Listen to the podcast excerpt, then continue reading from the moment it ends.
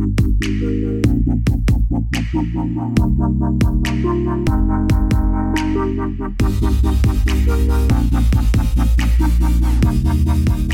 to the intersection of technology, cybersecurity, and society. Welcome to ITSP Magazine. You're listening to a new Focal Point podcast with Angela Marafino and Chantel Sims. In order to continue evolving as a forward thinking industry that accepts others as they are, we need to hear more stories from diverse individuals regarding their struggles and successes throughout their careers in technology. Knowledge is power, now more than ever.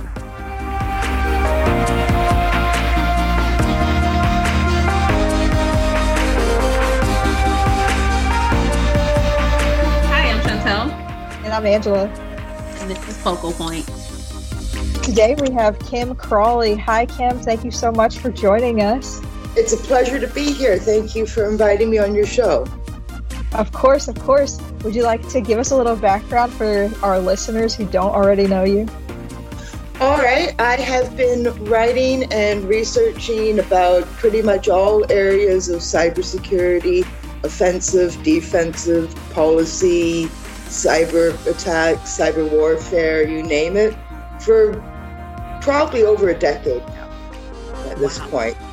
I've worked for lots of different companies like AT&T and Venafi and BlackBerry, and I was uh, working for StartPage this year, and uh, I can say this because it's official now. I will be running Hack the Box's new blog. Yo, I did not know that. Congratulations. That's awesome. Thank you.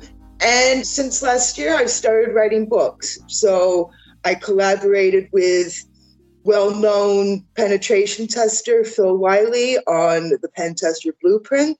Yes. And uh, he's also an ITSP host, obviously. Oh And uh, now I'm working on Eight Steps to Better Security, a simple cyber resilience guide for business for the same publisher, Wiley Tech. But this time I'm writing it alone. So this is my solo book debut. Very And- exciting. So, yeah, so for the next year, I'm going to, or two or three, I'm going to focus on just writing books and hack the box, basically. So you're a badass. So essentially, you're a badass. Yeah. I've actually I've been following you on Twitter for some time now. And I have to say, every time I see you like something, it's always something that like makes me crack up or go, yes, every single time. And not many people do that. I'm just I'm just saying. So you're a badass. I just want to put that out there. I live on Twitter. Sometimes I wake up at six in the morning and my phone is in my hand and I do stuff on Twitter without being fully awake. Yeah.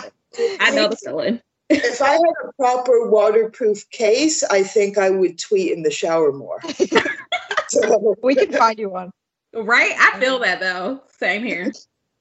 Two things on that. I always like your different shade of black post. It just, I don't, it brings me joy. I love the color black and I can't wear it as much as I, I would like because I have a husky. Um, and then I get really stressed out because there's, it's just hair.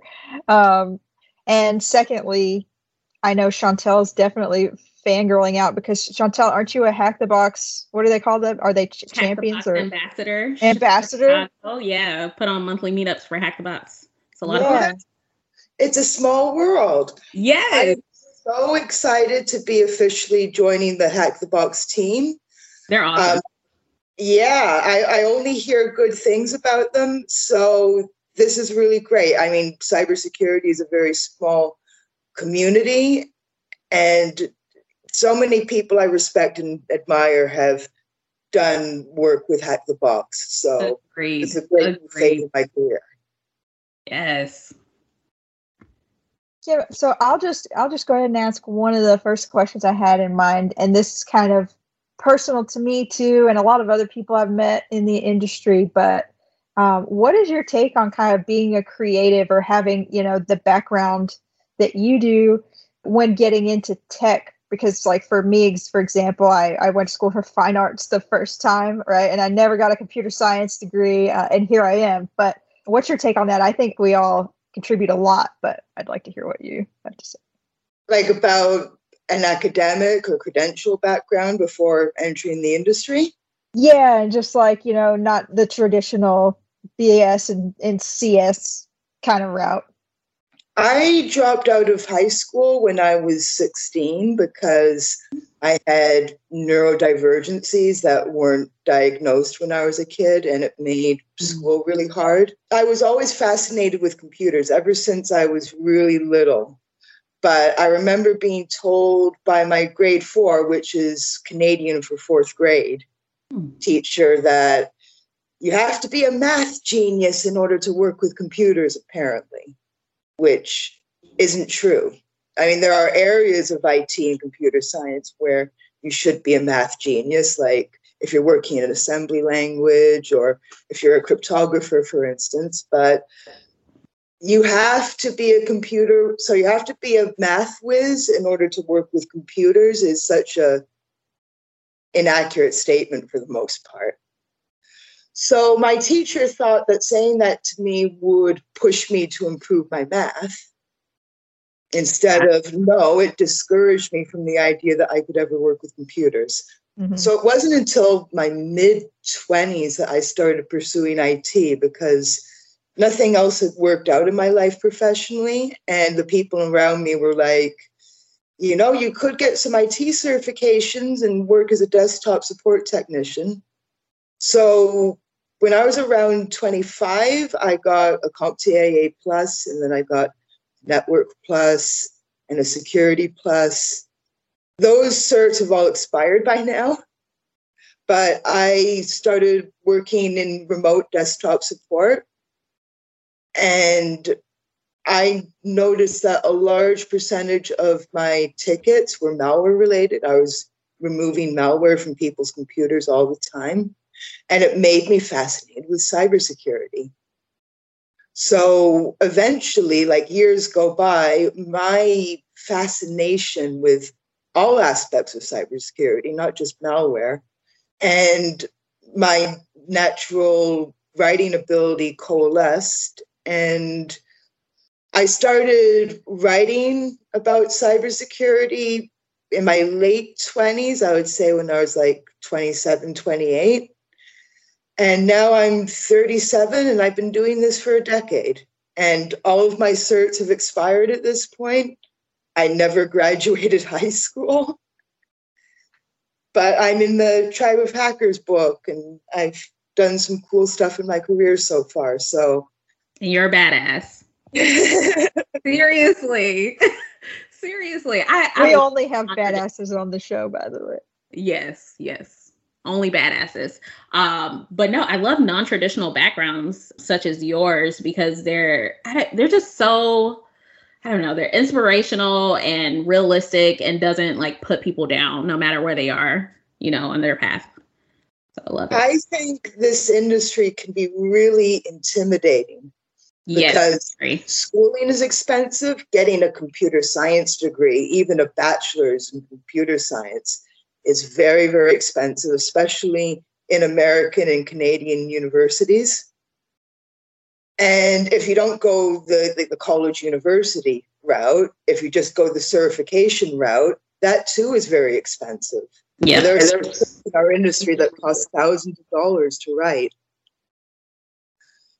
It doesn't make so, sense yeah and and like marginalized people are less likely to be able to afford the expense of all that schooling and certification yeah. i would really like the industry to change so that it's a lot more feasible for poor people for instance to get credentials for as long as credentials are a, a gatekeeper to employment right.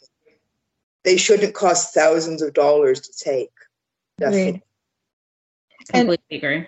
I know Chantel Chantel has some questions about your book, but I just want to state that I love the way you and Phil talk about things you can do to get into penetration testing for as an example of just one of the many careers, but the blueprint that you actually put in the book for people is not like there's so many ways you can get into a job in cybersecurity. There's so many routes you can take to get into pen testing.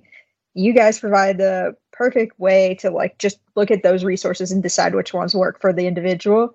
And I wish that there was something like that for every career in cybersecurity because it's really hard to figure out on your own. It is.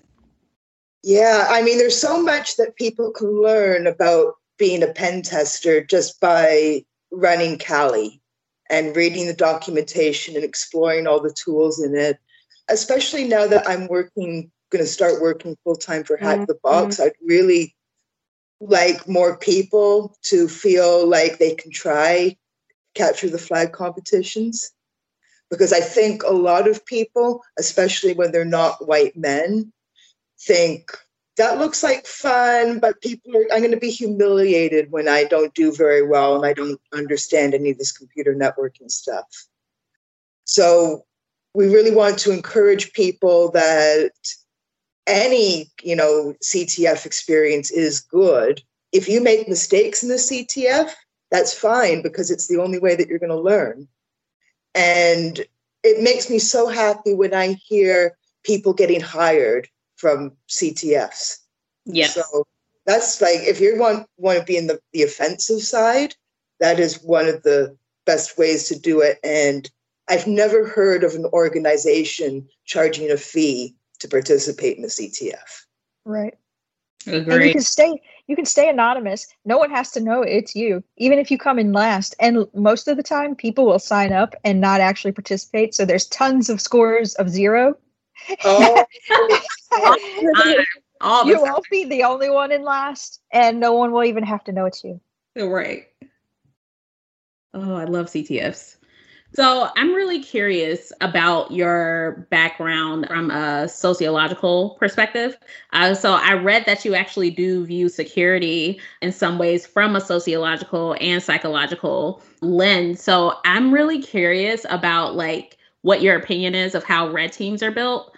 And when I say that, I'm saying more like hiring practices and biases that exist within those practices. Just like, what's your opinion of how they're built based on that lens you have? I'm really happy to talk about this because the book that I'm working on now, that will be published later this year, Eight Steps, has a whole chapter devoted to hiring a security team just in general, not just like red team, blue team, but in general, how to hire a security team. And I really emphasize that you can consider cert- certifications, but you should be open minded about people who don't have any. My opinion is like certifications are a necessary evil. If you're trying to enter the industry, especially if you're a minority, you should pursue certifications if you can. But on the other end, the, the HR end, you should consider people without certifications because it's just that big of a barrier. I also talk about how certain concepts like culture fit and stuff like that, it just leads to teams with like too many white men, basically. And there's a lot of stuff in Silicon Valley culture that really grosses me out, and a lot of it is stuff like that. Yeah. So I emphasize that, you know, try to hire a diverse team, try to hire a team from a wide range of ages too, like hire 18 year old kids and hire 60 year olds who have been in the industry for decades and might not be getting job offers because of ageism from the other end. I never thought about it like that, but that's a really good point. Actually, that would really just strengthen like a red team even more. I'm I'm just thinking from a red team perspective because that's what I'm most interested in myself. But yeah, I never thought about like having an 18 year old on the team and a 60 year old on the team and just like bringing that together and what that could look like, the magic that can happen from that. I don't like ageism on either extreme. Mm. So there's this joke that goes around in our industry that what employers want is they want a 20 year old with 20 years experience. it's true. So, it's true. so I guess you had to be birthed via red team. Kids out of high school to get you know new blood into the industry. And you should also hire older people because they can mentor the younger people. Yeah. Agreed. with that being said, let's take it from a different perspective, from an AI perspective, because that's still all the rage right now. I'm not fully convinced that AI is really a thing just yet. I'm gonna be honest about that. But if we're looking at, let's say, like AI and social engineering, uh, do you think that AI could ever truly replicate like differing social engineering techniques? Does that make sense? Do you think yeah. ever get to that point? AI can easily replicate the kind of stuff you see in phishing kits. Oh yeah, with phishing. Like when human beings design the templates for phishing campaigns. Mm-hmm. I think AI can definitely do that. But when AI gets to a point where it's inventing its own scams, we're at that point in science fiction where the computers are taking over from humanity at that point. So yeah. exactly. And the scams will be so good. But certainly you can plug a, a, bunch of like phishing kit content into AI. Yeah, I agree with that. Yeah, definitely. So Kim, back to I know you mentioned a little bit about like if you're a minority, you should probably get the certs just because we have to do so much more just to even get recognized. How do you feel about like OSCP being the end all be all for red teaming these days? I know that's it's kind of not as much as it was maybe in the past few years, but how do you feel? I've heard people in the past say I'd rather hire someone who sat for and failed the OSCP than someone who never tried it at all. I have a pretty high opinion of offensive security as an organization. And I think in the Pentester blueprint, Phil and I both agree that that's probably the most useful entry level pen testing cert you can get. My opinion is always going to be that if you can afford the expenses of studying for and writing the OSCP exam, you should do it. But on the end that has all the power, the HR departments and the companies themselves, they need to consider candidates who don't have an OSCP with an open mind. Right. Because mm-hmm. mm-hmm. I've definitely met hackers that don't have the OSCP and they're amazing at what they do. Mm-hmm. You know, penetration testing, like anything like that, you should be able to demonstrate to the company that you have some skills in that area. Right. Insisting on certain certs is just like laziness on the company's part. Mm-hmm. Yeah, I agree. So you'll notice that there's a theme of social engineering with my questions, but it's because like when I was reading about you and just like how you view security and stuff, I just thought it was so cool. I I guess this is more of like a fun question. Do you have a favorite social engineering technique? Oh, wow. I think blue jacking and blue snarfing is pretty cool. I mean, that more explains the network exploit than the social engineering exploit. But just being able to send people messages through Bluetooth exploits without their interaction, it just shows you how much hard work it is to secure Bluetooth. Yes. Now, as far as like psychological techniques are concerned, in social engineering, we do put too much of an emphasis on phishing. There are some people who think that all social engineering is phishing. Mm-hmm. But I mean, in the book I'm working on, Eight Steps, I was talking about how Kevin Mitnick was able to do what he's notorious for having done, and it was purely social engineering. And it wasn't yeah. phishing, it was the old fashioned phone up the receptionist or customer support agent and pretend to be someone you're not. Yeah. Mm-hmm. I'm really impressed. I, I do a lot of uh, OSINT on the dark web these days because I'm doing some of that work for a bank on the side. And I'm really impressed with the phishing kits that are out there. Like, if you can reserve, you know, web server space and, you know, use Punycode in your URL and just upload the content of these phishing kits, then you've got, you know, an easy peasy phishing website these yeah. days.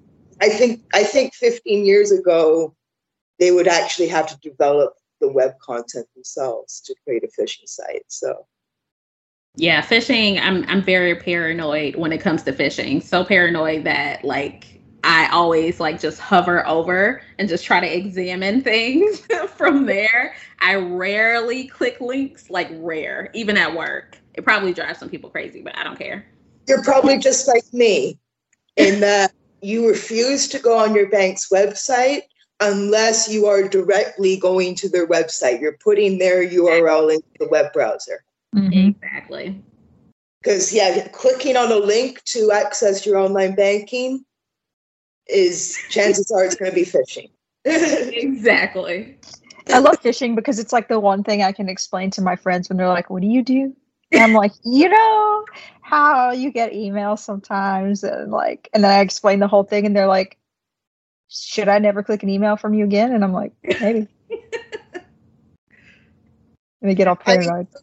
For big corporations like banks and online services like Netflix and stuff like that, there's never a reason to click on a link in an email. Government agencies, even like if you're filing, filing your taxes with the IRS, if you have some sort of problem mm-hmm. with the IRS or something like that, there is always a way to make sure that you're going to their authentic website rather than clicking on a link in an email. Mm-hmm. And if there's some issue that you have with the IRS, you're never going to be penalized for not visiting their website. There's a way that you can phone the government agency and figure out what's going on. Right. But, you know, uh, cyber criminals, they exploit that. They're like, you're in trouble with the IRS and you got to click on this link now. Oh, and you got to send them Bitcoin in order to pick up your unpaid taxes. It's always so obvious, right? I'm always more fascinated with the techniques that involve like more subtle hints of things, not urgent uh, messages being sent and give me all your money, put in all your contact info here. Like stuff like that is super obvious to me, but I like things that sort of go outside the box. You know, not to say to any listeners that you need to be sending me phishing emails, please don't. But I'm very careful about that. But no, I'm very fascinated just with the psychology piece with social engineering. It's just so fascinating. Kim, you mentioned a little bit earlier about not completing high school, which, by the way, some of my favorite people in cybersecurity never graduated from high school and it didn't matter for their careers at all. So, like, heck yeah. Secondly, you mentioned that you had some neurodivergencies that you had to manage during that time. Can you talk about those a little bit? And also, to start, can you define neurodivergence and neurodivergent, the difference for our listeners? I can talk about it quite openly because I've been out of the closet as a neurodivergent person for at least the past couple of years now. I'm autistic and I have ADHD, and I didn't get an official diagnosis for that until a couple of years ago when I paid for a private psychologist to run a whole bunch of tests on me. Mm. But it's something that has been suspected ever since I was a little girl. And I always just barely missed diagnosis because of my father's ableism. He didn't want to think that his brilliant little girl was disabled for a lot of different reasons because of my gender, because I was a child in the 80s and the 90s, and women and uh, female presenting children just did not get those diagnoses that often because sure. of a lot of sexism. Yeah. And yeah, I mean, and then ever since I've been very vocal about my autism diagnosis and my ADHD diagnosis, I was surprised by how many people in our industry are also autistic. I know some pretty well known people in our industry who confided into me with me privately that they're autistic, but they'd rather keep that private because of mm-hmm. ableism. Right. And I will totally like protect that because there is a lot of ableism. I decided to take a risk by coming out like that and mm-hmm. writing about it on AT&T's blog doesn't get any more public than that. It really doesn't. sure. That's badass status again. And then there are other people in the industry who are out of the closet about being autistic or having ADHD. So neurodivergencies are any sort of condition or disability that makes your brain different from the default norm. So, autism, ADHD, dyslexia, dyspraxia, mental health conditions, those are all ways that someone can be neurodivergent. Hmm. Thanks for clarifying that. Like I, I, have always known like a little piece of it, but not really all of it. So yeah, thank you for clarifying that. It seemed like coming out as autistic in our industry was kind of like coming out as gay in the fashion industry. imagine, imagine a fashion photographer in the 80s being like, you know what, I'm gay. And then all of a sudden, half of all fashion photographers are like, yeah, we're gay too. and, that's, and that's where autism in cybersecurity and in tech in general is at right now. Yeah. I'm sure there are lots of us who are neurotypical, which is the opposite of neurodivergent. Mm. But it's definitely a lot more common with people in our industry than in the general population. Yeah, I would agree with that. I've definitely um, I, I, feel like I know more people that are neurodivergent through InfoSec instead okay. of outside of InfoSec. Yeah.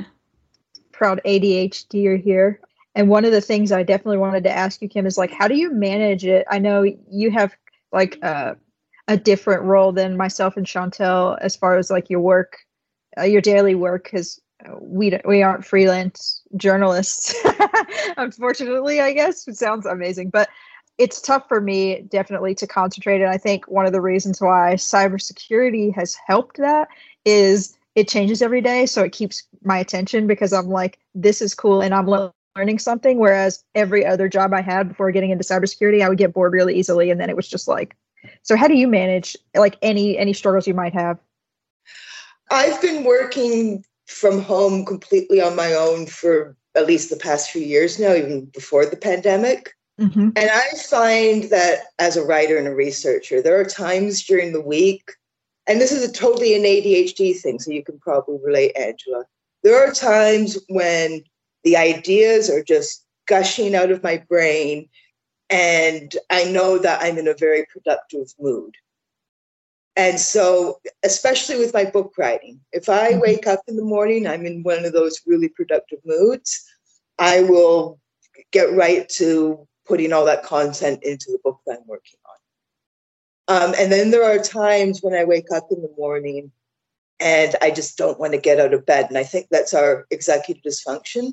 Mm-hmm. If you work a so called normal nine to five job, you don't have the option of not getting out of the bed that morning. You can't mm-hmm. you can't call into your boss and say, I'm not I'm having an executive dysfunction day. I'm not feeling very productive. Yeah. You can't, especially like a minimum wage job, you'd be fired yeah. instantly.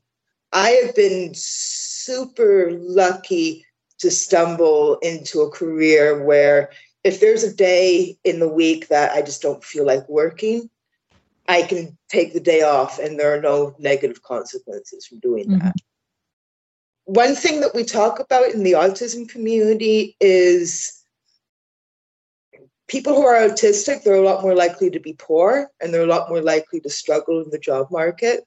Mm-hmm. And unfortunately, you know, the easier to get jobs are the easier to lose jobs, and they're in food service and retail. And they're also the jobs that are generally the least suited to autistic people because of the social demands. Right. Mm-hmm. And those are very, very hard jobs, by the way. And I never lasted in any of those jobs retail, food service, I was always mm-hmm. very quick hired. But to get a job where, you know, you'd be okay if you took a day off, if you didn't feel like working, are the better paying jobs, and they're the jobs that typically require a bachelor's degree or a master's degree or a PhD, even. Mm-hmm. And then for those kind of credentials, there's a financial barrier. Right. And also, it's very even even if let's say the autistic or ADHD student has a rich family and they can pay for all of their university education, it's still a struggle because the demands of the academic demands of getting into a computer science program, for instance, could also not be very neurodivergent friendly. So right. I, you know, you and I, and we're just super lucky that we managed to stumble into careers that are compatible with being neurodivergent. No joke. Yeah, there are definitely days where I'm like, I can't today. At least for like the first half of the day, right? Yeah. And then I stay up like by I don't know five, four, five p.m. I'm like, I'm gonna get so much done now, and I like keep working and I'm working and I'm working really late, and Chantel's already in bed because it's past nine, and I can't help it. and you know, I could work all night, and then I know I'm like, crap, like I just stayed up all night, but also it was the only time that I'm in a rhythm, and I can't like, I can't switch it on with coffee or anything else. Like if some days it's just not working, it's not working, and the same thing goes with like I have to take breaks sometimes. I won't stop thinking about like cleaning something now that we're at home, which I have been for a while as well. But I won't stop thinking about cleaning something until I do it. So I'll just go do it. And so it, it helps me like break up the time instead of like the what is it, the Pomodoro timers. Uh, I have like I have like a a cleaning I, clean and then I come back and then I do something else productive and then I come back. Like I'm not, it's not that I'm not productive. It's just that like one thing for a really long time is tough. Yeah. I, I guess because you probably have executive dysfunction as well. It's, you have your super duper productive times and you have your super duper non productive times. And unfortunately, you know, in the service sector and food service and retail, there's no understanding there's no way to accommodate these are these are the good times for me to work and these are the times where i'm not going to be able to work very well yeah there's no tolerance for any of that so, in talking about that and some of those jobs and some of the bias that comes along with, uh, you know, getting hired in in more than entry level roles, do you think that some of that's going to change now that things are moving to be more virtual and there'll be more opportunity? I certainly hope so. I, as I've mentioned in the in the book, the book I'm working on, not in the Pentester Blueprint. I strongly believe that any job that can be done remotely, an employer should allow it to be a remote job.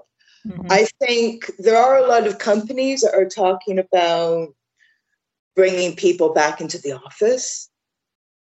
And a lot of these people who write about that stuff, you know, in publications like Fast Company and Forbes and places like that, you find out that the person has an investment in commercial real estate.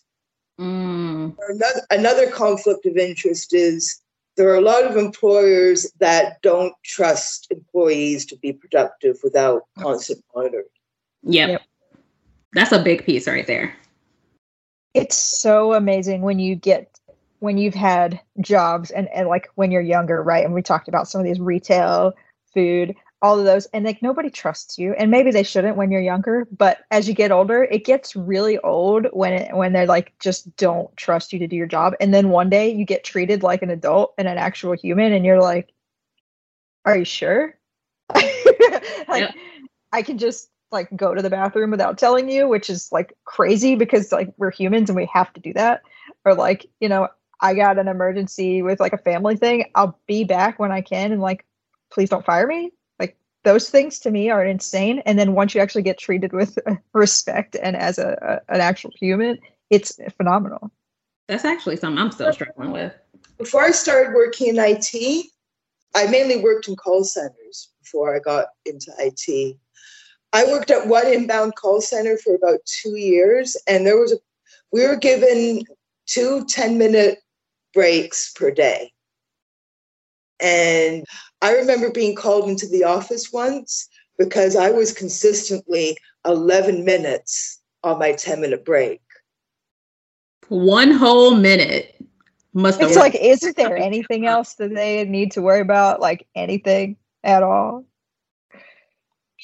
And now, you know, if, sometimes I get really frustrated with my work in the middle of the day and the swimming pool in my apartment building was open before the pandemic. I would just go down and have a swim. Mm-hmm. And now that I can't use the swimming pool because it's closed because of lockdown, I'll just run like a long bath. Yeah. Like I need to be in some water for an hour to clear Yeah. my mind before I start working again. yeah. Yeah. Even being able to like hang out with your pets, you know. Do you have any pets? I don't, but I've been thinking of adopting one because this is presumably a very like pet friendly building. So there's nothing stopping me from adopting a great big dog. Oh, what about And- a cat too? And people I've I've considered cats as well. Cats are probably way less maintenance than a Newfoundland dog. Oh yeah, oh yeah. Just But a I, little- I'm thinking about it, but I haven't acted upon it partly because of the restrictions of lockdown. Mm, I see. I see. Yeah. Well, cats are awesome. I have a cat. His name is Frog. Shout out to you, Frog. Um, he's an old man who likes to cuddle. He really loves snuggles and being held. And yeah, he's an old man baby. This is- Look at this. this kitty. is Soup. Oh, she's. That's right. Oh, how do I? How did I forget Soup's name? she's about six. She loves cuddles. And Chantel, isn't yours a tortoiseshell as well?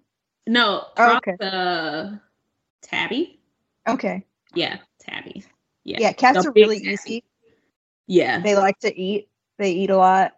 They're Eat very lot. chill. So maybe don't get a tabby. He might eat you out of house and home.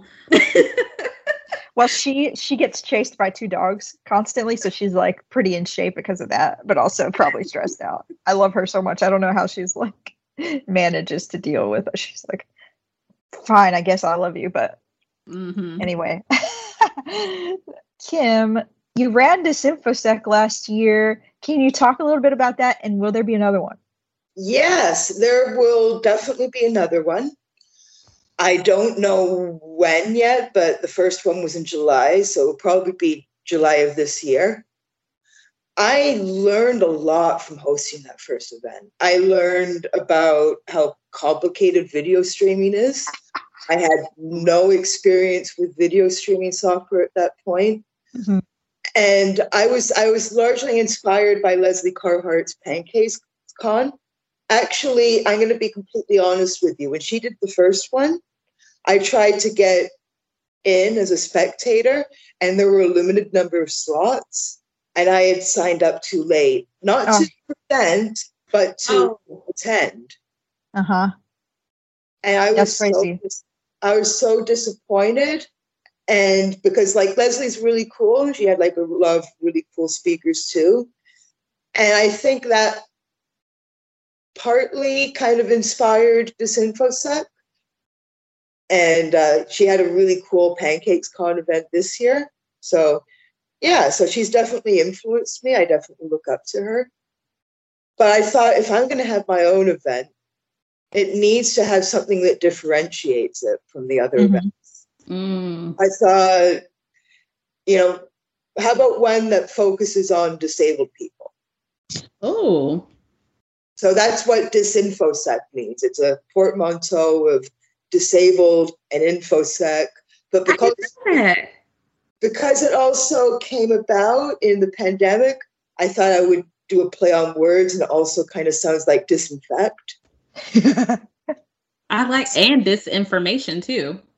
And we had some really great talks. We had like Tanya Janca, who I have no idea how she's able to write books and run We Hack Purple and do 40 different talks a year, but she managed to do it somehow.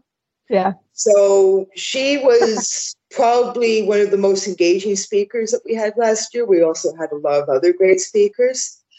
I accepted every single C- CFP I got Amazing. So you don't have to have credentials or specific experience in cybersecurity. You could be a total noob as long as you have something to say about mm-hmm. cybersecurity.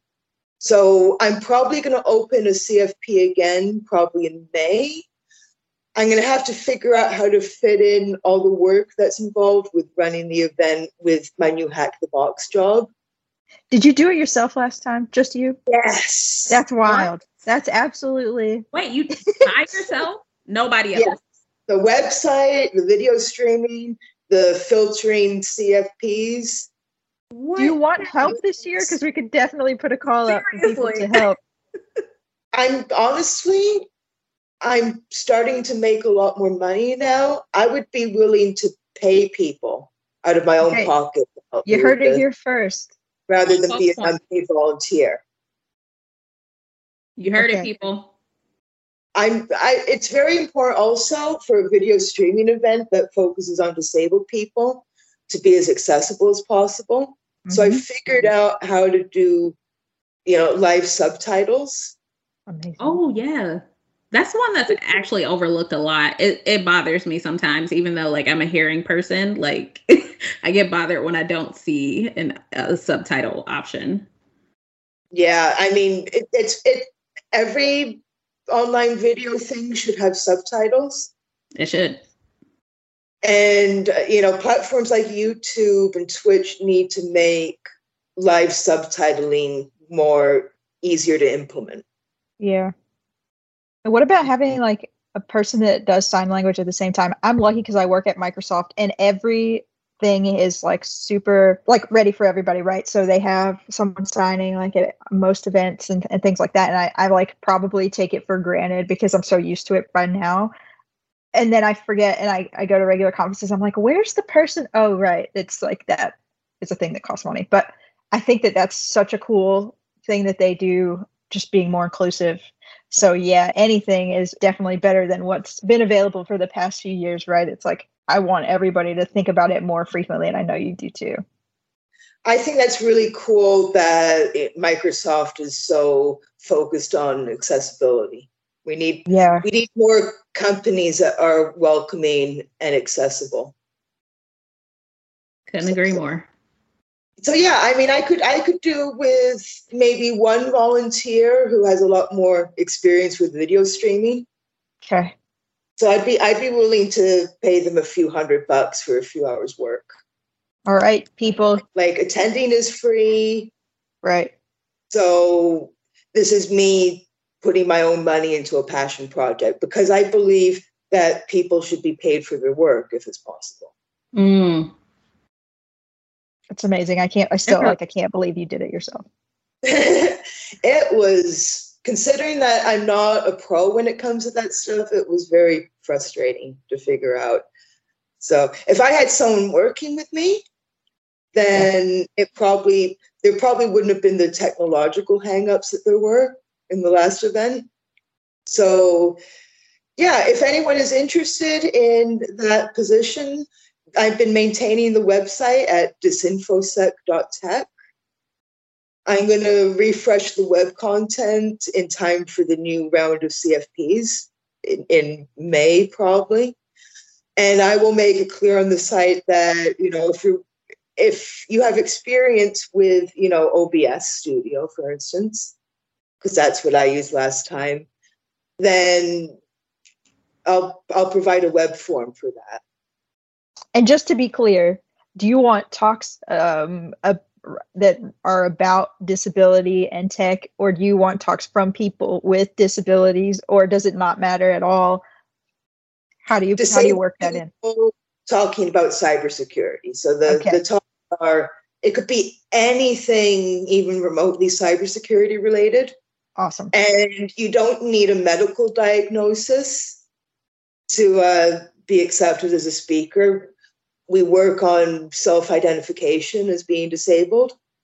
Mm. So, Yeah. plus, I mean, imagine how intrusive it would be for me to be like, uh, show me your doctor's note before I allow you to speak. No. That would be weird. Yeah. Make a lot of people uncomfortable, probably. Yeah.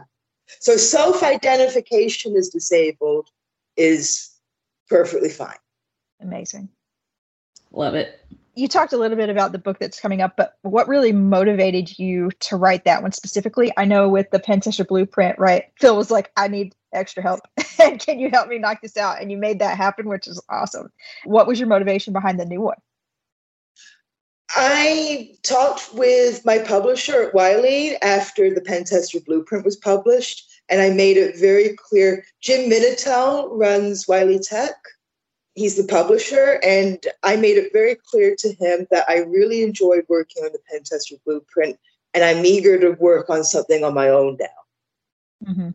The you know the most natural way to proceed from there is if I'm working on my own, what is the most appropriate thing for me to write about? Where, what do I have the most knowledge and experience in?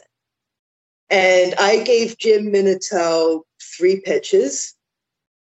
And two of the pitches, he said, those are great ideas, but I don't think they're going to sell very well. Mm-hmm. But that one idea that you have, which breaks down all the basics that a business needs to know in order to be prepared for cyber threats, that is a very marketable idea. And there is a void in the market for a book that introduces that topic. Mm-hmm. That's true. So when he accepted that pitch, I signed a book deal within a couple of weeks. Amazing. Just, listen to that. I signed a book deal. Years of writing and research I've done for like AT&T and Sophos and Venafi and whatnot. It was mainly focused on a business market and these are the things you as a business need to be doing. Mm-hmm. So that perspective was really the one I was most familiar with from a mm-hmm. writing perspective. And there are no really original ideas in my book. The main selling point is it brings the ideas and the knowledge that a business person would need to read 30 different books for. And instead, it puts all the basics in one book to get like them started. Yeah. Yeah, I like that. And is that going to be an audiobook in the future? I certainly hope so because I think the audiobook deal for the Pentester Blueprint was done as soon as Wiley saw that the book sold well. Yeah. So I think as long as, you know, in the first couple of months, Eight Steps to Better Security sells well, I think an audiobook would be inevitable at that point. Awesome. I've never listened to more audiobooks before like COVID because I was just like, I need something to do while I'm doing this other thing. And I like I can't just listen to the same songs. Like I can only think of so much music before I'm like, I've heard this. Which obviously is kind of weird, but you know, I want to switch it up. So it's like music, a book, uh, something else. So that's great. I'll definitely be listening to both of those. And then lastly, I think we have time for like one more question. I wanted to ask for someone who may have any type of neurodivergency or any type of self diagnosed or by a doctor diagnosed uh, disability or ability, what would you suggest would be the best route for them to get into a role similar to yours? Like, what is the first thing they can do? And I, I've heard you talk about this in other channels, but I'll just let you answer again here. Well, I mean, there's such a wide range of disabilities that it's difficult to come up with a universal answer sure. to that. I guess as far as being autistic or ADHD is concerned, I would not want to have to repeat everything that I had to do in my life to get yeah. to where I am professionally now. I really just had a, a like years of really good luck mm-hmm. because there are all kinds of people who are really brilliant and talented, but only like 10% of them ever succeed because of how random and cruel capitalism is. Yeah. So, and part of the reason why I was able to succeed is because there were periods of times in my life where I had like a boyfriend financially supporting me. So I had like a lot of time to just, I, I had years of not making money doing what I do now. Mm-hmm. And it takes that, it takes like years of work to to get noticed by anyone, even mm-hmm. online. I would say persistence and don't give up. A lot of people might have to work a day job in order to pay their bills before a cybersecurity career works out for them, for instance. Mm-hmm. So I would not want to have to go through with that, but you might have to work a crummy job for 30 or 40 hours a week and then take night school or then yeah. work on your IT certs on the side while you're working at McDonald's. Mm-hmm. It's always a commitment. But yeah. your life, you can have like no personal life. Yeah. Especially if you're a parent as well. So none so whatsoever. Good luck to those people because uh, it's really, really hard to make it if you don't have help. Yeah. Agreed. But avoid the call center. Just call center work was the only work that I could keep for more than a week before I got into this industry. So yeah, that's tough. Cool. Any last parting words you'd like to leave us with? I'm really honored to be on your show, Chantel and Angela, and I just think the ITSP network is so cool. We've got some of the best cybersecurity programming anywhere, and I would love to be back on your show in a year or so. If anyone is interested in Disinfosec, the website now is geared toward last year, but by mid-May there will be a call for proposals, and I will refresh the content on the site to reflect Disinfosec 2021. So. Excellent. Yes. Looking forward to it. Oh my God. Yes, I really am looking forward to it. And if you are not following Kim on Twitter, please go and follow her now. Okay? Do it. You won't regret. Kim is it Kim underscore Crawley? Is that right? Correct. Yep. Okay, perfect. Thank you so much, Kim. It's been a pleasure. Yes, thank you so much.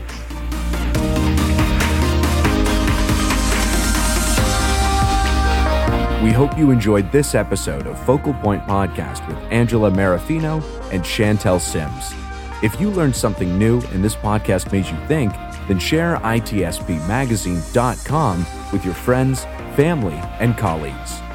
If you represent a company and wish to associate your brand with our conversations, sponsor one or more of our podcast channels.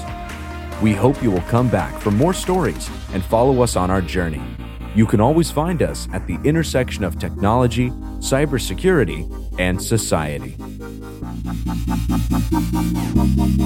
Thank you.